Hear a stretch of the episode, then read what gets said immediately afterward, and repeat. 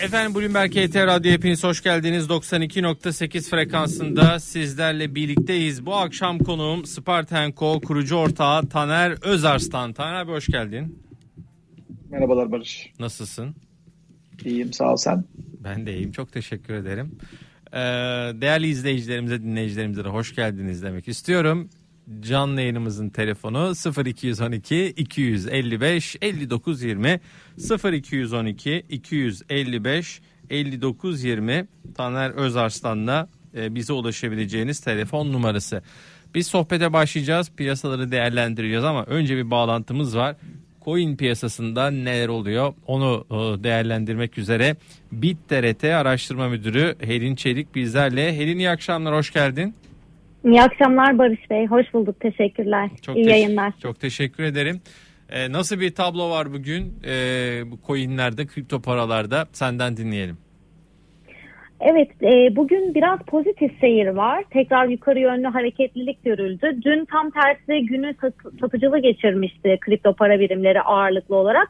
Bunda Amerika Birleşik Devletleri Hazine Bakanı Yellen'ın katıldığı bir oturumda e, kripto paralar ve faiz artırımına dair yapıldığı e, yaptığı açıklama etkili olmuştu. E, bir stres yaratmıştı açıkçası kripto para birimleri üzerinde. Çünkü açıklamasında sert regülasyonlar olması gerektiğini vurguluyordu. E, diğer taraftan faiz artırımı lazım dedi. E, sonrasında Fed'in e, bağımsızlığına gölge düşüren bu açıklama çok sert eleştiriye maruz kaldı. Bugün tekrar sözünü geri aldı. Dün genel anlamda Yellen'ın ifadeleri bir stres yaratmıştı aslında. Ama bildiğimiz gibi Yellen'ın zaten e, biraz kafası karışık olabiliyor bazen. E, coin piyasasıyla alakalı geçmişte de daha önce negatif söyledi sonra pozitife döndü. E, bu konuda biraz gelgit yaşıyor. Şu an itibariyle coin piyasasında tekrar gün içinde pozitif reaksiyonlar görüldü. Ancak şöyle bir durum var. Bitcoin dominansı düşmeye devam ediyor. %46'lara kadar gerilemiş durumda. E, buradan kayan fonlar ağırlıklı olarak Ethereum'a ve hacmen zayıf olan kripto para birimlerine gidiyordu. Gün itibariyle Ethereum ve hacmen zayıf olan kriptolardan da bir miktar çıkış olduğunu gözlemledik.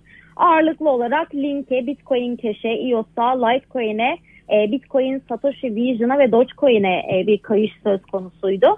E, ufak ufak toparlanmalar görülüyor. Ethereum kanadı e, test ettiği zirveden sonra 3200 seviyelerine kadar geri çekilmişti. Şu an e, 3500 ile 3200 bandında bir seyiri var. Bitcoin ise 57.500'ün üzerindeki e, fiyatlamasını korumaya çalışıyor açıkçası ve bu önemli çünkü daha önce test ettiği geçtiğimiz günlerde yaptığı dipten sonra ya- e, tekrar e, bir pik yaptığı bir seviyeydi. Yeni bir zirve yapması bu anlamda faydalı olacaktır. Bu e, açıdan 61.800'lere kadar e, bir ivme bekleyebiliriz. Ancak bir kritik bandı kırması gerektiği düşünülüyor. Genel itibariyle toparlanma izlerini takip edeceğiz biz. Bugün özellikle günlük kapanışlar bizim için önemli olacak. Tabanda tekrar yeni bir dip yapmaması önemli olacak kripto para birimlerinin. Ve e, daha önce test ettiğimiz zirveleri geçmemiz faydalı diye düşünüyoruz. Çok teşekkürler e, Helin. Kolaylıklar diliyoruz. BitTRT Araştırma Müdürü Helin Çelik bizlerleydi. Biz şimdi Taner Özarsan'a sohbetimize başlıyoruz. Bugün çok spor gördüm hocam seni. Evet bugün böyle. Taner Özarslan'a havalimanında bir daire mi tesis ettiler nihayet diyorlar. Bugün evdesin abi sen. oraya geçtim. Ha? Ee, evet bugün e, bir işim vardı. Ee, dışarıda olmam gerekti. İşin vardı evdesin Ee, bence. Normalde dışarıdasın sen. İşim vardı. Benim evimle işim zaten yan yana. Yan Ee, yana ondan mı? Çok yakınlarda benim. Ne şanslı Yani, adamsın ya İstanbul Aralarında bir tane yerde. bir tane blok var ama yani hayatın seçimini sen yapıyorsun biliyorsun. Blockchain mi? Bu- Yok aman blockchain deme bana. Çok kötü Yani shitcoin vesaire e, demeye başlarım ben ondan sonra. Doge, Doge, Dogecoin bak kopmuş gitmiş falan bir şeyler. Bayağı bir bugün aslında bu Bak kripto şimdi parası çok hareketli. tarihini tarihini okuyorum. Bu Neyin coinler tarihi? ne zaman başlamış? Coinlerin tarihi. 2008 mi? Ee, ilk do- 1983'te Amerikalı e, David Cohn denilen bir kişi e, e-cash'i tasarlamış. 1983. Sonra DigiCash üzerinden e, bu aynı kişi e-cash'i DigiCash üzerinden gerçekleştirmeye başlamış 95. Adam 12 sene uğraşmış bunun tasarımı için. Hmm. Sonra e, işte bir sürü e, merkezi olmayan kripto paranın e, kullanımı ile ilgili e, birçok e, makale, birçok işte yayın vesaire başlıyor. İlk ama 2009'da bu Naboshi Nakamoto denilen e, ama ismi bilinmeyen kişi e, ilk olarak Bitcoin'i e, kuruyor. 2009. O öyle öyle büyüyor. E, önce şey yapılıyor, engelleniyor, şudur budur. Bugüne kadar geliyor. Yani 2009 evet. e, toplam 12 sene. Ee, bu arada YouTube'da bir mesaj görüyorum Kamil Bey. Ee, yükselen Çelik CEO'su dün sizin kanalda konuştu. Bugün tavan oldu. Şirket 1 milyon küsur hisse sattı. Ee, kul hakkı değil mi falan demiş. Ee, hisse satacak patrona. Ya bizim açıkçası ben yayını izlemedim Kamil Bey. Ee, gündüz yayınlarındadır muhtemelen. Çünkü akşam bizim konuklarımız belli. Yani biz e, kimsenin hani elini tutmuyoruz. Bizim 11 kuşağımız ya da 14 kuşağımız olması lazım. Bütün borsada işlem gören şirketlerin temsilcileri çıkıyor. Hani özellikle seçip biz çıkarmıyoruz. Bütün e, herkese hani kapımız açık. Bütün borsada Borsa İstanbul'da işlem gören e, şirketlerin e, yöneticileri çıkıyor. Yoksa hani o eğer öyleyse bilmiyorum ben açıkçası. Hani e, yaptı mı yapmadı mı oldu mu olmadı mı.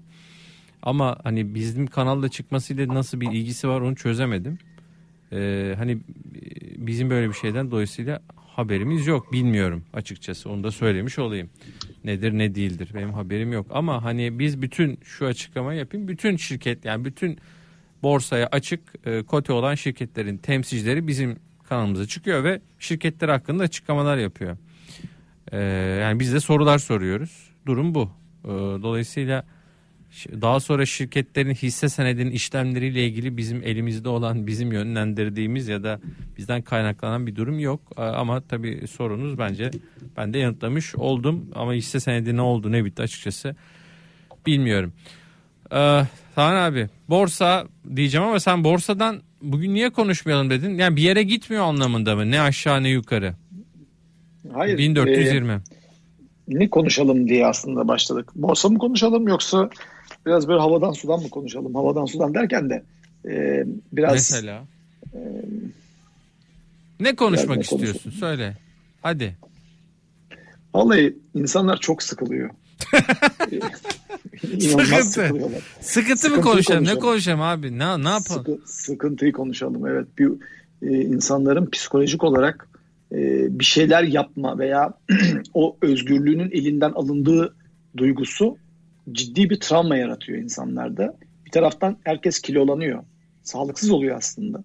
Çoğu insan hareketsiz kalıyor, yemek yiyor bu dönemde. Hmm. Ee, tabii bir kısım şimdi oruç tutuyor. Ee, Allah oruçlarını kabul etsin. Onlar e, biraz daha bunun dışında kalabilir. İşte ise gün içerisinde e, tüketmiyorlar. Normal e, her zaman yaptıkları gibi muhtemelen oruç tutuyorlar. Ama e, bir kısım e, insan da e, ciddi şekilde bu pandeminin mecburen eve kapanma sürecinde ciddi şekilde sağlığını bozuyor aslında. Yani bir taraftan bir şeyden kaçarken çok daha değişik hastalıklara yakalanma olasılığı çok yüksek insanlar. O yüzden ne yapalım? biraz hareket, egzersiz gerekiyor. Yani herkes sokağa çıkma yasağı var abi nasıl yapacak insanlar? Evet, sokağa çıkma yasağı var. İşte evinde egzersiz yapacak. Bilmiyorum aşağıya bir bahçeye inecek belki. Bahçede biraz bir şeyler yapacak. Ee, yani çok da böyle anormal derecede kendisini e, kapatmak ve işte kendisini yemeğe vermek, televizyona vermek, e, ne bileyim sosyal medyaya vermek yeterli olmuyor. Hayat koçu Taner Özarslan. Yaşam koçu mu diyorlar, hayat koçu mu artık neyse. Ya ben kendimin koçu olayım yeter. Kimsenin. Ya insanlar eve kapanınca canı sıkılıyor borsaya sarıyor biliyorsun hocam. Bu arada yükselen çelik bugün %1.6 düşmüş. Ee, yani gün içerisinde tavan oldu olmadı bilmiyorum ama kapanış öyle. Onu da Şimdi o kişinin aslında e, eleştirisi size değil e, bence burada ortağın yaptığı satışa. E, yani böyle bir televizyona çıkıp arkasından ortak satış yaptıysa bence o incelenmeli. Orada ne söylendi? Mesela bu incelenebilir. SPK'da inceleyebilir bunu. Ee, orada söylediği şeylerle e, satışı arasında bir tutarsızlık varsa e, veya Mesela çok satışı, iyi hedefler söyledi. Kendi satış yaptı. Olmaz mı? Olabilir. Hem de nasıl mı? olmaz? Ha? Olamaz tabii ki. Neden? Yani, Neden olmaz? E, şimdi o sizin programınızı herkes seyretmiyor bir kere. Değil Niye? Mi? Kamuoyu açık değil mi hocam? Kamuoyu açık değil. E, herkes de kapı okumuyor anda, gene. Ama kapta açıklama. O anda herkes işte, de okumuyor. Bence kaptan daha geniş mecraya e, kap, hitap e, ediyor. Bir kere e, haber kanallarında mutlaka geçiyor. Kap açıklaması diye. O daha fazla insanların önüne ulaşılabilir ve insanların daha çok takip ettiği. Birçok insan yükselen çelikle ilgileniyorsa orada alarmını kurar. Onunla ilgili haber düştüğü anda bakar kap açıklaması diye. Artı bu gün içerisinde gelmez genelde e, bu tür açıklamalar. E, şirketin bir analiz toplantısı olabilir. Bunu önceden duyurur ve herkes o analiz toplantısına hazırdır gibi. E, yani televizyonda kamuoyuna açıklamadığı bir hedefi vermesi bence doğru değil. Yanlış olur. Kamuoyunu önceden açıklamıştır. Ona detayını açıklayabilir. Ama rakamları değil, onun e, belki neden olduğunu ve geçmişten farkını açıklayabilir. Bunları anlatabilir ama rakam gibi açıklamaları söylüyorsa bunları mutlaka kapta yapmalı. Eğer bu kapta yapmayıp bu açıklamanın sonucunda da e, böyle bir satış ve yatırımcıların burada bir e, itirazı varsa bunu da SPK'ya başvurmalılar. E, o yatırımcı size bunu yazacağına aslında bunu direkt olarak SPK'ya sormalı. Ben böyle böyle bir durumla karşılaştım. Bundan mağdurum.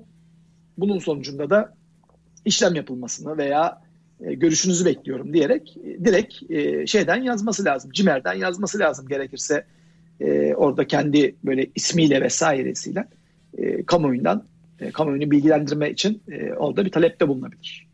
Yani yatırımcı hakkını aramıyor. Bak bu çok önemli bir konu. Şimdi biz havadan sudan konuşacağız derken. Şimdi konu açıldı diyorsun. Konu açıldı. Yani yatırımcı zorlanıyor, yatırımcı kızıyor ama kabulleniyor. Kabullenmeyeceksiniz. Yani eğer sermaye piyasalarında işlem yapıyorsanız bir kere hakkınıza ilk önce kendiniz sahip çıkın. Ve bunun çok mecrası var. Yani Borsa İstanbul var itirazda bulunabileceğiniz. CİMER var. SPK'nın kendisi var. Orada SPK'dan bir uzmanı bağlayın deseniz yine bağlarlar. Yani o kadar da e, iyi çalışıyorlar. Bağlarlar mı? O, kesinlikle bağlarlar. Bir şikayetim var. Şikayetimi bir uzmana iletmek istiyorum desin herhangi bir yatırımcı. Hı. Kesin bağlarlar. Ve ilgilenirler de. E, bunu yazılı isteyebilirler. Bize biraz daha detay verin diyerek. E, eğer böyle bir şey varsa ben bütün hisse senetleri için söylüyorum. Bu şu andaki örnek olduğu için e, konuşuyoruz. Olup olmadığını da bilmiyoruz. Hani şu anda hepsi farazi konuştuğum şeyler. Ne kadar sattığını da dahi bilmiyorum. Satma öncesinde ne olduğunu da bilmiyorum. Sattı ama mı satmadım onu da bilmiyoruz. Hiçbir şeyi bilmiyorum şu anda. Ama genel olarak bir şey varsa, sen. böyle bir şey varsa ki e, olabilir. Yani olmayacak bir şey değil bu. Böyle durumlara karşı yatırımcı hakkını e, önce buradaki otoritede kullanmalı. Arkasından da e, bunun eğer bir sonuç alamadıysa mahkeme tarafında kullanmalı. Şimdi ben bakıyorum 6.70'i görmüş bugün hakikaten. Arkasından kaç kapatmış? 5.97 mi? 5.98'ler gibi. %10'a yakın tavanından itibaren aşağı düşmüş. Ee, yani açıklamanın arkasından böyle bir şey geliyorsa. 5.97 kapatmış bugün. Bu incelenmedi. Yani net olarak incelenmedi. Peki bir telefon alalım 0212 255 59 20. Turgay Bey iyi akşamlar. İyi akşamlar diliyorum Barış Bey. E, Taner Bey'e de iyi akşamlar diliyorum. İyi akşamlar sağ olun. E, ben bir şey e, danışmak istiyordum Taner Bey'e. E, şimdi 2022 yılındaki e, muhtemel Amerikan Fed'in e, faiz arttırmasını satın almak istesek hangi fonları almamız e, önerir? Yani işte fon türü olarak yabancı borçlanma araçları, yabancı hisse senetleri, gelişen ülke borçlanma araçları, Türk Eurobondları e, gibi e, temalı e, fonlara yatırım yapmak istesek hangi fonları önerir acaba şimdiden bu e, faiz arttırımına hazırlanmak istesek? Güzel soru. Çok teşekkürler. Evet, güzel Buyurun soru. Taner Bey. E, ama e, faiz arttırımları paranın e, tekrar limana dönmesi demektir. E, paranın geri çekilmesi demektir. O yüzden riskli olan tüm varlıklara da bir satış dalgası demektir. O yüzden bir yere yatırım yapmak değil, yatırım yaptığınız e, paranızı likide etmeyi orada mutlaka esas almanız lazım. E, bununla beraber tabii faiz piyasası e, daha etkili olacaktır. E, artan faizlere uygun olarak endeksli tahviller alınabilir. E, özellikle eğer yabancı bir e, tahvil alacaksanız burada e, Fed'in faiz arttırımlarının endeksli e, tahviller olabiliyor. Her e, yükselişte e, sizin update ediyor. Uzun vadeli bir tahvil bile alsanız veya bazı özel sektör tahvilleri vardır e, yurt dışında işlem gören. Onların bir kısmı, bankaların çıkardığı bonoların bir kısmı Fed'in yükselişlerine endeksli olur. Endekste gitmekte fayda var. Yani tek başına iskontol tahviller değil, endeks tahviller almak lazım. E, ama riskli varlıklardan da uzak durmak lazım temeli. E, buradaki en riskli varlık e, dünyada şu anda nedir? İşte coinler. E, arkasından e, hisse senetleri, sonra emtia vesaire diye yani kıymetli metal diyelim gidebilir. E, tabii faiz arttırımı süreci bir enflasyonist tehditten kaynaklanıyordur. Enflasyonist tehdit de emtia fiyatlarında yükselişin devam ediyor olduğu bir sürece denk geliyordur. E, ne zaman ki faiz yeterince yükselir e, bu emtialara olan talebi durdurabilirsiniz. İşte ise e, ekonomide bir soğumaya e, amaçlıyorsunuzdur. Sonrasında kademeli olarak düşer. Ama e, biraz emtia tarafına e, bakmak lazım. Tabii son dönemde inanılmaz yükselişler oldu. Ama çok Özellikle yani. işte bakır hmm. başta olmak üzere demir, çelik, Hepsi. alüminyum yüzde yüze yakın yüzde yüze yakın prim yaptı. E, burada prim yapmayan emtialar belki e, olabilir. E, tüketiciye Dolar daha cinsi varlıklar mı diyorsun? Dolar cinsi varlıkların riskli olanlarını söylemiyorum. Yani dolar cinsi olur, hisse senedi vardır. Onları söylemiyorum. Çok Pardon. Tamam. Kulaklıklar uçmadı tamam. Allah'tan. İyi yaptın. Hapşırınca. evet. bir telefon alayım mı izninle? Ekle. Bitirdin mi hocam? Evet yani e, riskli varlıklardan uzak durun. Dolar, TL hiç fark etmez. E, eğer bir faiz arttırma süreci başlıyorsa Amerika'da riskli varlıklardan uzak duracaksınız. Güvenli limanlar. Bir, bir telefon daha alalım. Ercan Bey iyi akşamlar. Barış Bey merhabalar. Merhabalar, hoş geldiniz. Buyurun. Taner Bey size de merhabalar. Kolay gelsin. Sağ olun. Ya benim e, Taner Bey'e şöyle bir sorum olacaktı. Evet. Bir kamu bankası var. E, 2013 yılından bu yana baskı altında olan. Borsaya ilk e, adım attığımda tam da o zamana denk geldim. E, Halkbank aslında ismini söylemek istiyorum. E, borsada grafik nedir bilmezken o zamandan bu yana dayanıyorum ama çok yükseklerde kaldım. E, bir kamu bankasının arkasında bu kadar durulmaması e, çok normal mi? Artık e, benim açımdan da çok korkutucu bir noktalara geldi ama Taner Bey ne düşünür acaba ben çok merak ediyorum. Çok teşekkürler çok uzatmadan. Estağfurullah. Bu da, dava sürecinden önce mi almıştınız? 2013'te bir 2011'de. olaylar olmuştu. Ee, siz biliyorsunuz onu telaffuz etmek istemiyorum çok. Aralık ayında. Ee, ondan iki ay önce on, almıştım. Gezi olaylarından önce. Evet aynen öyle. Anladım. Peki. Ee, Tanrı abi ne diyorsun?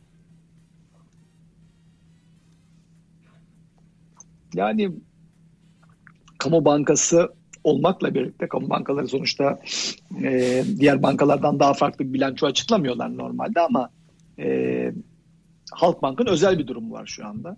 E, davanın sonucunu bekliyor. Oradan bir ceza çıkacak mı? E, bunu bekliyor. O yüzden diğer bankalardan daha farklı e, fiyatlanıyor zaten. Fiyatının ne kadar düştüğü e, veya işte öz varlığının çok çok altında olduğunu görüyoruz ama e, buradan bir ceza çıkarsa e, bunu hangi vadede nasıl ödeyecek ödeme planı rakamın büyüklüğü çıkıp çıkmayacağını bilmiyoruz. Bunların hepsi soru işareti olduğu için bir belirsizlikten dolayı şu anda bu fiyatta. Ama e, kamu bankası ol diye bir ceza yedi. Ne olacak? Sermaye artırımına gidecek. E, bedelli sermaye artırımı olacak bu büyük ölçüde. Veya hazine destekli bir e, tahvil e, çıkartmış olacak. Hazine alacak onun tahvilini. Kendisini böyle kompanse eder ederse. E, ama tabii bunların hepsinin belirsizliği şu anda fiyata yansıyor normal o da. Peki. Yarın e, borsa ilişkin söyleyeceğin yoksa yarın borsa ilişkin yok mu söyleyeceğin? Benim mi? evet üşüdün Bana mı soruyorsun? Evet abi Biraz evet anlamadım. Evet. Ee, bir de bu şey saman nezlesi zamanı ya. Hmm. Benim e, bahar alerjim var. Ee, ondan Dikkat et. etkileniyorum. Dikkat et. Ee, şimdi borsa Evet borsa. borsa kere arzlar, borsalar. yabancılar çıktı. Yabancılar Gittiler mi? çıktı. Çok ciddi gitmediler ama yüzde işte 46'lara mı düştü o civarlarda oran. Ee, tabii bunun üzerine bir de halka arzlar geliyor ve halka arzlar büyük büyük geliyor artık. Eskiden 100 milyonluk 200 milyonluk halka arzlar vardı maksimum. Şimdi artık 2 milyarlık halka arzlar geliyor. Değil mi? Şimdi 1.9 milyar mıydı en son Ziraat mı? e, ziraatin? E, onun arka önünde de 3 tane şey vardı. E, yaklaşık e, 500 ile 800 milyon arasında. E, toplam 1.600, 200 e, ne oluyor? 1.900 daha e, 3 4 4 milyarlık son 4 halka arzın büyüklüğü 4 milyar TL. Şimdi 500 milyon dolar. Hepsini toplasak e, son 15 tane halka arzı toplasak e, muhtemelen e, bu rakam e, 7 milyar. Yani 1 milyar dolar diyelim ben. Bedellilerle beraber 1 milyar dolar çıktı piyasada. Şimdi piyasa bunu bu kadar büyük halka arzları şu anda kaldırdı ama artık tam kaldırabilir mi emin değilim. Bir kere borsanın patinaj çekmesinin önemli nedenlerinden bir tanesi insanların elindeki hisse senedini satıp gidip halka arza da girmesi. Halka arza da girmesi. Hepsi buradan geliyor demiyorum. Dışarıdan gelen yatırımcı da var mutlaka. Ee, ama içeriden de kayan bir para var. Bu da borsa endeksinin e, patinajda olmasına sebep oluyor. Tabii e, kimi e, sektör çok yüksek çarpanlarla işlem görüyor. Mesela kimya sektörü defter değerinin 3,5 katıyla işlem görüyor şu anda. E, ne bileyim EBITDA çarpanları 18'lerde. E, yani ne işte demek EBITDA çarpanı çarpanı 17 18? Yani işte şöyle basit anlamda şirketin piyasa değerine e, biz e, borçlara ekliyoruz. Finansal borçlarını. E, ondan hazır değerlerini çıkartıyoruz. Bir firma değeri çıkıyor. Bunu da şirketin faiz, amortisman, vergi e, öncesi karına bölüyoruz. Oo. Yani faaliyet karıyla amortismanı topladığımızdaki FAVÖK dediğimiz e, rakama bölüyoruz.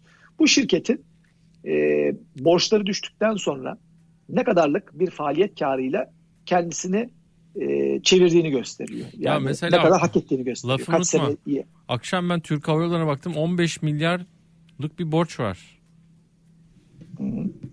Çok yük- FAVÖK yoksa, FAVÖK yoksa yüksek değil mi? şirketin o yılki e, FAVÖK'üne bakmak yeterli değildir. E, yani o sene kötü kar edebilir. O sene işte pandemiden dolayı FAVÖK çıkarmayabilir ama bir onun doğal e, FAVÖK oranı vardır. Örneğin deriz ki Türk Hava Yolları son 10 senede ortalama %20 FAVÖK marjıyla çalıştı. Benim için e, değer olan odur. E, tabii ki bir iskonto yaşar ama e, iki sene sonra pandemi bittiğinde yine 20 çarpanına gider. O günkü e, tahmini bir e, FAVÖK'ünü hesaplarsın.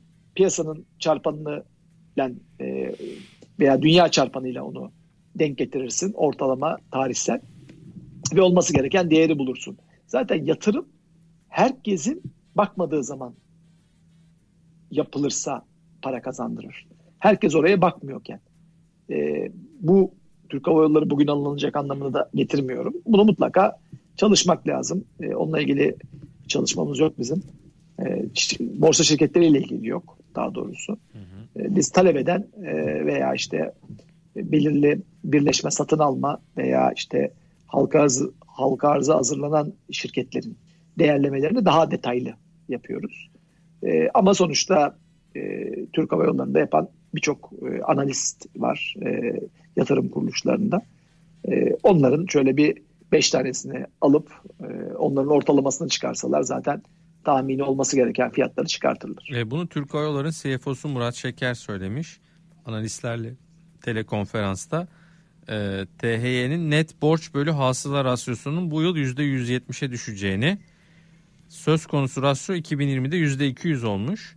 Türk Hava Yolları'nın yıl sonu net borcu da 15.4 milyar dolarmış. 15.4 milyar dolar.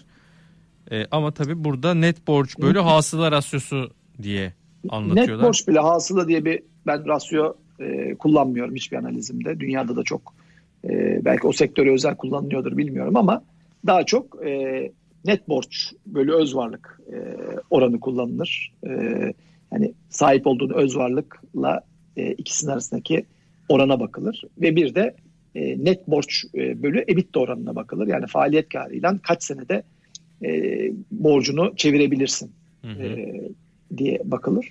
E, tabii bunların maliyetleri de var. Yani borç demek e, duruyor anlamına gelmiyor. Şu anda döviz maliyeti var değil mi? Evet. Son 10 senede %25 yükseldi ortalama dolar TL. E, bir, Bir taraftan ayda %12 neredeyse. yani son şeyi dönem şeyi bu %25 yani her sene %25 yükselmiş son 10 senede düşünebiliyor musun? Şimdi buna can dayanmıyor. E, böyle bir para kazanamıyor çoğu şirket. E, borcunu mutlaka yapılandırarak normalize etmesi gerekiyor veya yapması gerekiyordu diyebilirim. Hı hı. Yani faizler çok ciddi düşük seviyelerdeydi. Türk Hava Yolları gibi şirketinde bunu rahatlıkla çevirebilme için imkanları vardır. E, Tüm bankalardan bu krediyi alabilirdi. E, yapılmadıysa eğer hata yapılmıştır. Yani sadece ben 15 milyar dolar hep döviz borcunda kalacağım dediyse Türk Hava Yolları büyük hata yapmıştır. Şöyle bir mesaj var. Za- zarar eden işte e, Türk Hava Yolları, Pegasus yani havacılık sektörü diyelim. Zor, zor zarar eden değil mi? Hani şey diyelim zor günler geçiren Türk Hava Yolları, Tüpraş, Pegasus yükseliyor. Kar eden Aselsan, Turkcell bankalar düşüyor. Bu diyor nasıl bir mantıktır? O yüzden mantıklı hisse almakta kaçınıyoruz. Mantıklı hisse almaktan kaçınıyoruz demiş. Çok güzel mesaj değil mi hocam ya? Ya diyor kar eden şirketler gitmiyor. E, Evet. etmeyen, sıkıntı çekenler de gidiyor. E sonra Borsa İstanbul'da bilanço analizi, karlılık analizi falan filan diyoruz. Ama Türk Hava Yolları bir yere gitmiyor. Yani Türk Hava Yolları hariç diğer senede söylüyorsa Pegasus'u doğru. Demek ki Pegasus'ta e, birileri o senede inanıyor. E, birileri yani daha güçlü bir e, spekülatör grubu veya kişisi var bilemiyorum.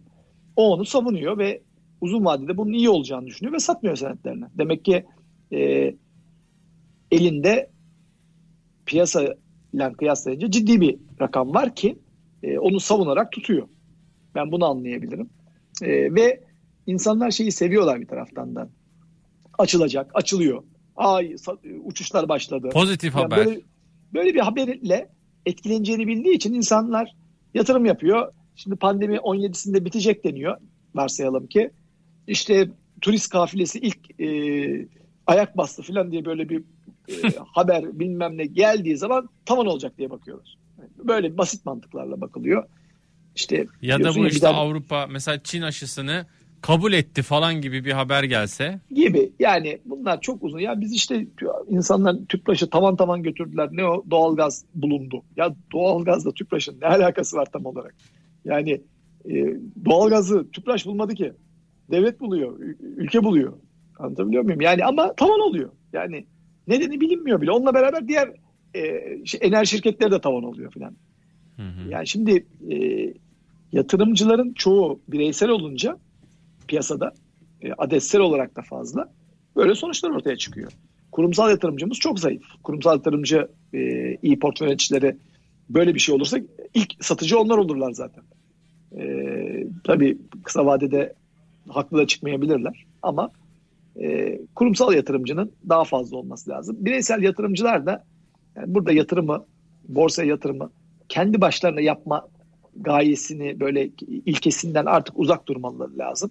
Gitsinler fon alsınlar. Gitsinler hangi tür fon istiyorlarsa onlara yatırım yapsınlar. Güvendiği fon yöneticileri varsa onlara yatırım yapsınlar. Çok güzel yani ilginç fonlar var. Ben de zaman zaman e, isim vermeyeyim, şirket ismini vermeyeyim ama e, tematik fonlar çıktı son dönemde. İşte elektrikli birkaç şirketim var o yüzden rahat söylüyorum. Mesela elektrikli araçlar hisse şey var, fonu var. Elektrikli araçlar fonu. Teknoloji fonu var. Ondan sonra işte yabancı hisse senetleri fonu var. Ne bileyim. İş Bankası'nda değil mi onlar? Onlar iş, port, iş portföyün. İş Evet. Galiba bir, ama- bir onun var değil mi? Başka var mı? Ak, İlk çıkan o ak geliyor galiba ya da geldi tam emin değilim ak portföyde. Güzel şeyler bunlar. çıkacak. Yani doğru, doğru yatırımlar ama tabii Mesela- ne kadar koyacak vesaire yani ona çok büyük paralar da koyamayabilir.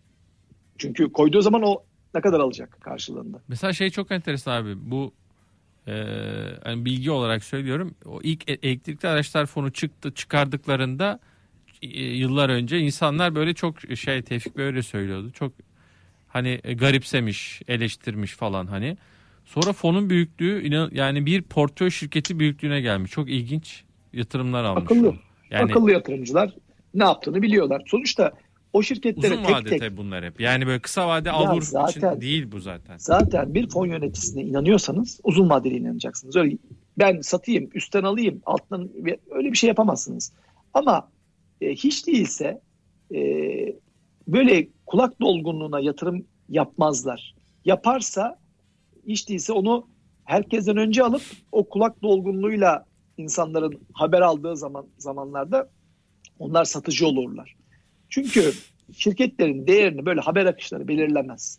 Ha bazen işte Amerika'da olmuştu e, neydi o şirket GameStop inadına yükselttiler açığa satıştan dolayı değil mi? Uçtu gitti fiyat sonra tam o Evet, ne evet. oldu hatırlamıyorum ama yani çok böyle ekstrem önle şeyler olabilir. Türkiye'de de oluyor. Açığa satış varken bazen taban taban giderdi. Yakalarlardı açıkçıları filan. Hani bunlar hariç söylüyorum.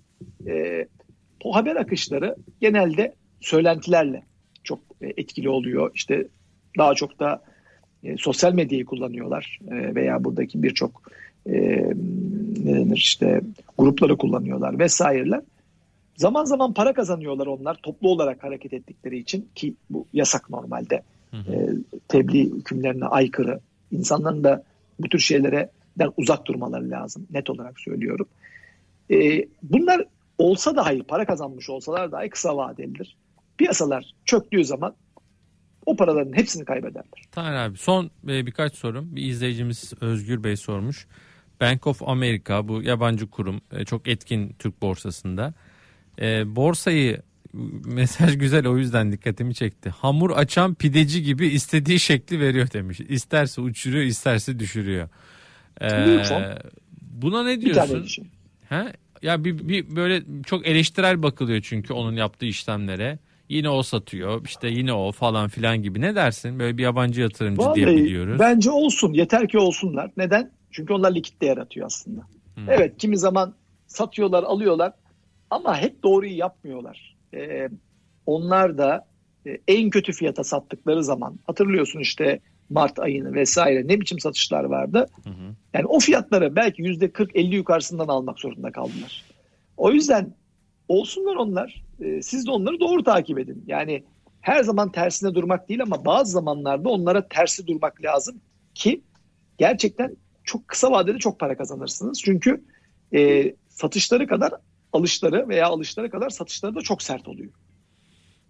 Bir yerde e, o şeye karşı e, rüzgara karşı direnmek lazım. Kimi zaman yel değirmenine karşı savaşmak gerekiyor. Peki eee, yani çok soru var da yavaş yavaş da sonuna geldik. Saatlerde 8 oldu. Eee istersen tamamlayalım. Bir Merkez Bankası tahmini alalım ve kur tahmini öyle e, bu akşamı da bitirelim. Yarın gelecek Merkez Bankası'nın kararı. Merkez Bankası değiştirmez. Yani burada bir değişikliğe gitmesi mümkün değil.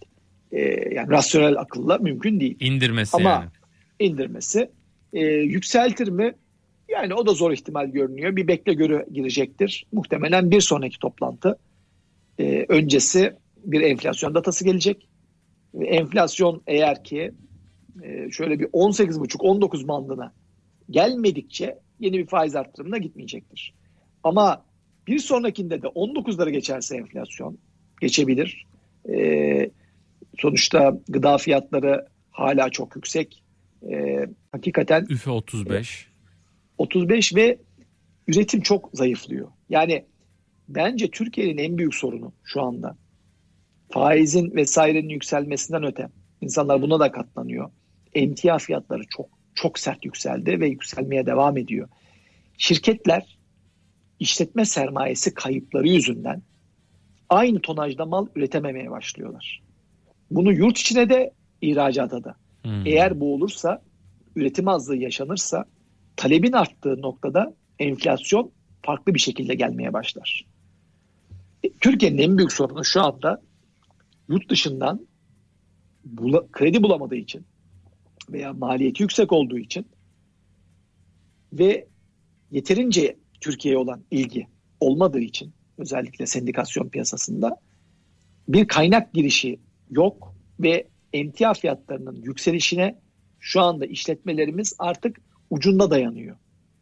Bunun ilk önce ihracat, sonra turizm başta olmak üzere turizm kazandırıcı, e, pardon döviz kazandırıcı olan her faaliyetin ekstradan desteklenmesi ihtiyacı doğuyor. Neden?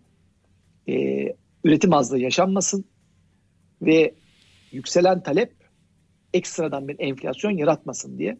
Bana göre üfedeki artışın en temel nedeni %4.35 emtia bazlı. Bir kısmı kur artışı ama çoğu emtia bazlı. Ee, emtianın zaten dünkü Yalın'ın açıklamaları da e, en başta işte farklı bir şey söyledi değiştirmeye çalıştı falan filan ama özü yükselen emtia dünyaya enflasyon getiriyor. Türkiye'ye de zaten enflasyon yüksek üzerine de enflasyon getirme olasılığı var.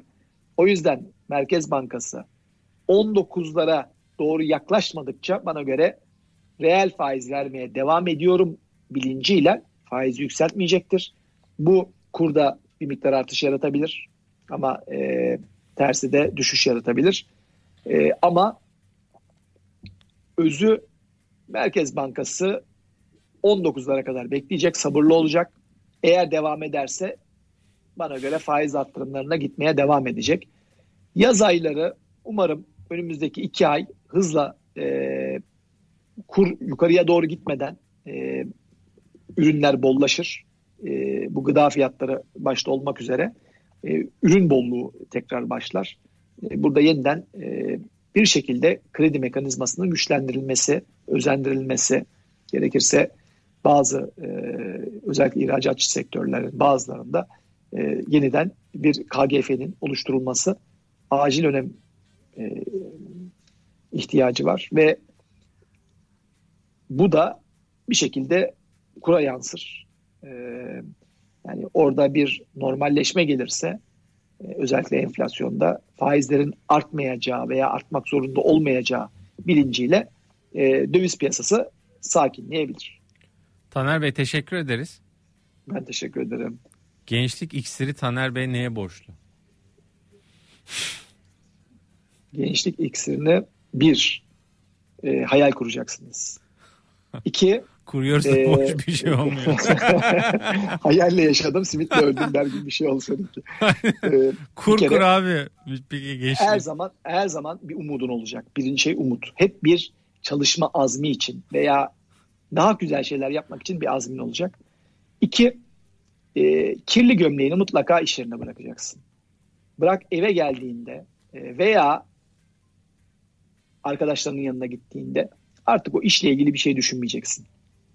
Ve hobilerin olacak. Mümkün olduğunca kendinize hobi yaratın. Tek hobiniz televizyon seyretmek, ne bileyim oyun oynamak falan olmasın. Hakikaten farklı şeyler yapın. Spor çok yapın. Ee, Hayal, dans edin. Hayal Dans da kurmaktan yaşlandık. Güzel değil yani. mi? Güz- güzel değil miydi dans? Vallahi Ee, süperdi ya. Değil mi? Yani onu Keşke hayatının- açılsa bir daha yapsak. Ben tang, tango merak ediyorum. Tango bu sefer. Hayatının iki gününe, üç günde bunu yaydığını düşün. Bak Of. yemin ediyorum yaşlanmazsın. Saçların tekrar çıkmaya başladı. Çok ayıp ya. vay vay vay. Peki neyse. Bir dahakine tango dersi alalım mı üstad? tamam söz. The Last Murat, Tango. Murat Hoca'ya söyleyeceğim. Söz. Aynen. Tango öğretsin bize. Tamam, Tango. Ama bir partner bulman lazım kendine. Eşin tamam diyecek mi bu işe? Niye olmasın ki? Sonuçta Hayır, dans. eşin seninle mi gelecek sen kendin Yok. Ben ben kendim öğreneceksin. Tamam. Öğreneceğim. Güzel. Tamam olur. olur. Çok teşekkürler Taner abi. Ben Ağzına sağlık. romantizmine bayıldım. Teşekkür ediyorum. İyi akşamlar, iyi iftarlar diliyorum herkese. Herkese iyi akşamlar. Akşam 9'da ekonomik görünüm var. Hakan Güldağ ve Can Fuat Güresel. Onda küresel piyasalar Cem Tözge ve Tufan Cömert'le bekliyoruz. Harman dalını öğrendik zaten Ferit Bey. Harman dalı Taner abiyle oynadık değil mi? Evet Han abi. Ee, şimdi diğer tarafa doğru geçiyoruz. Herkese iyi akşamlar diliyoruz. Allah'a ısmarladık.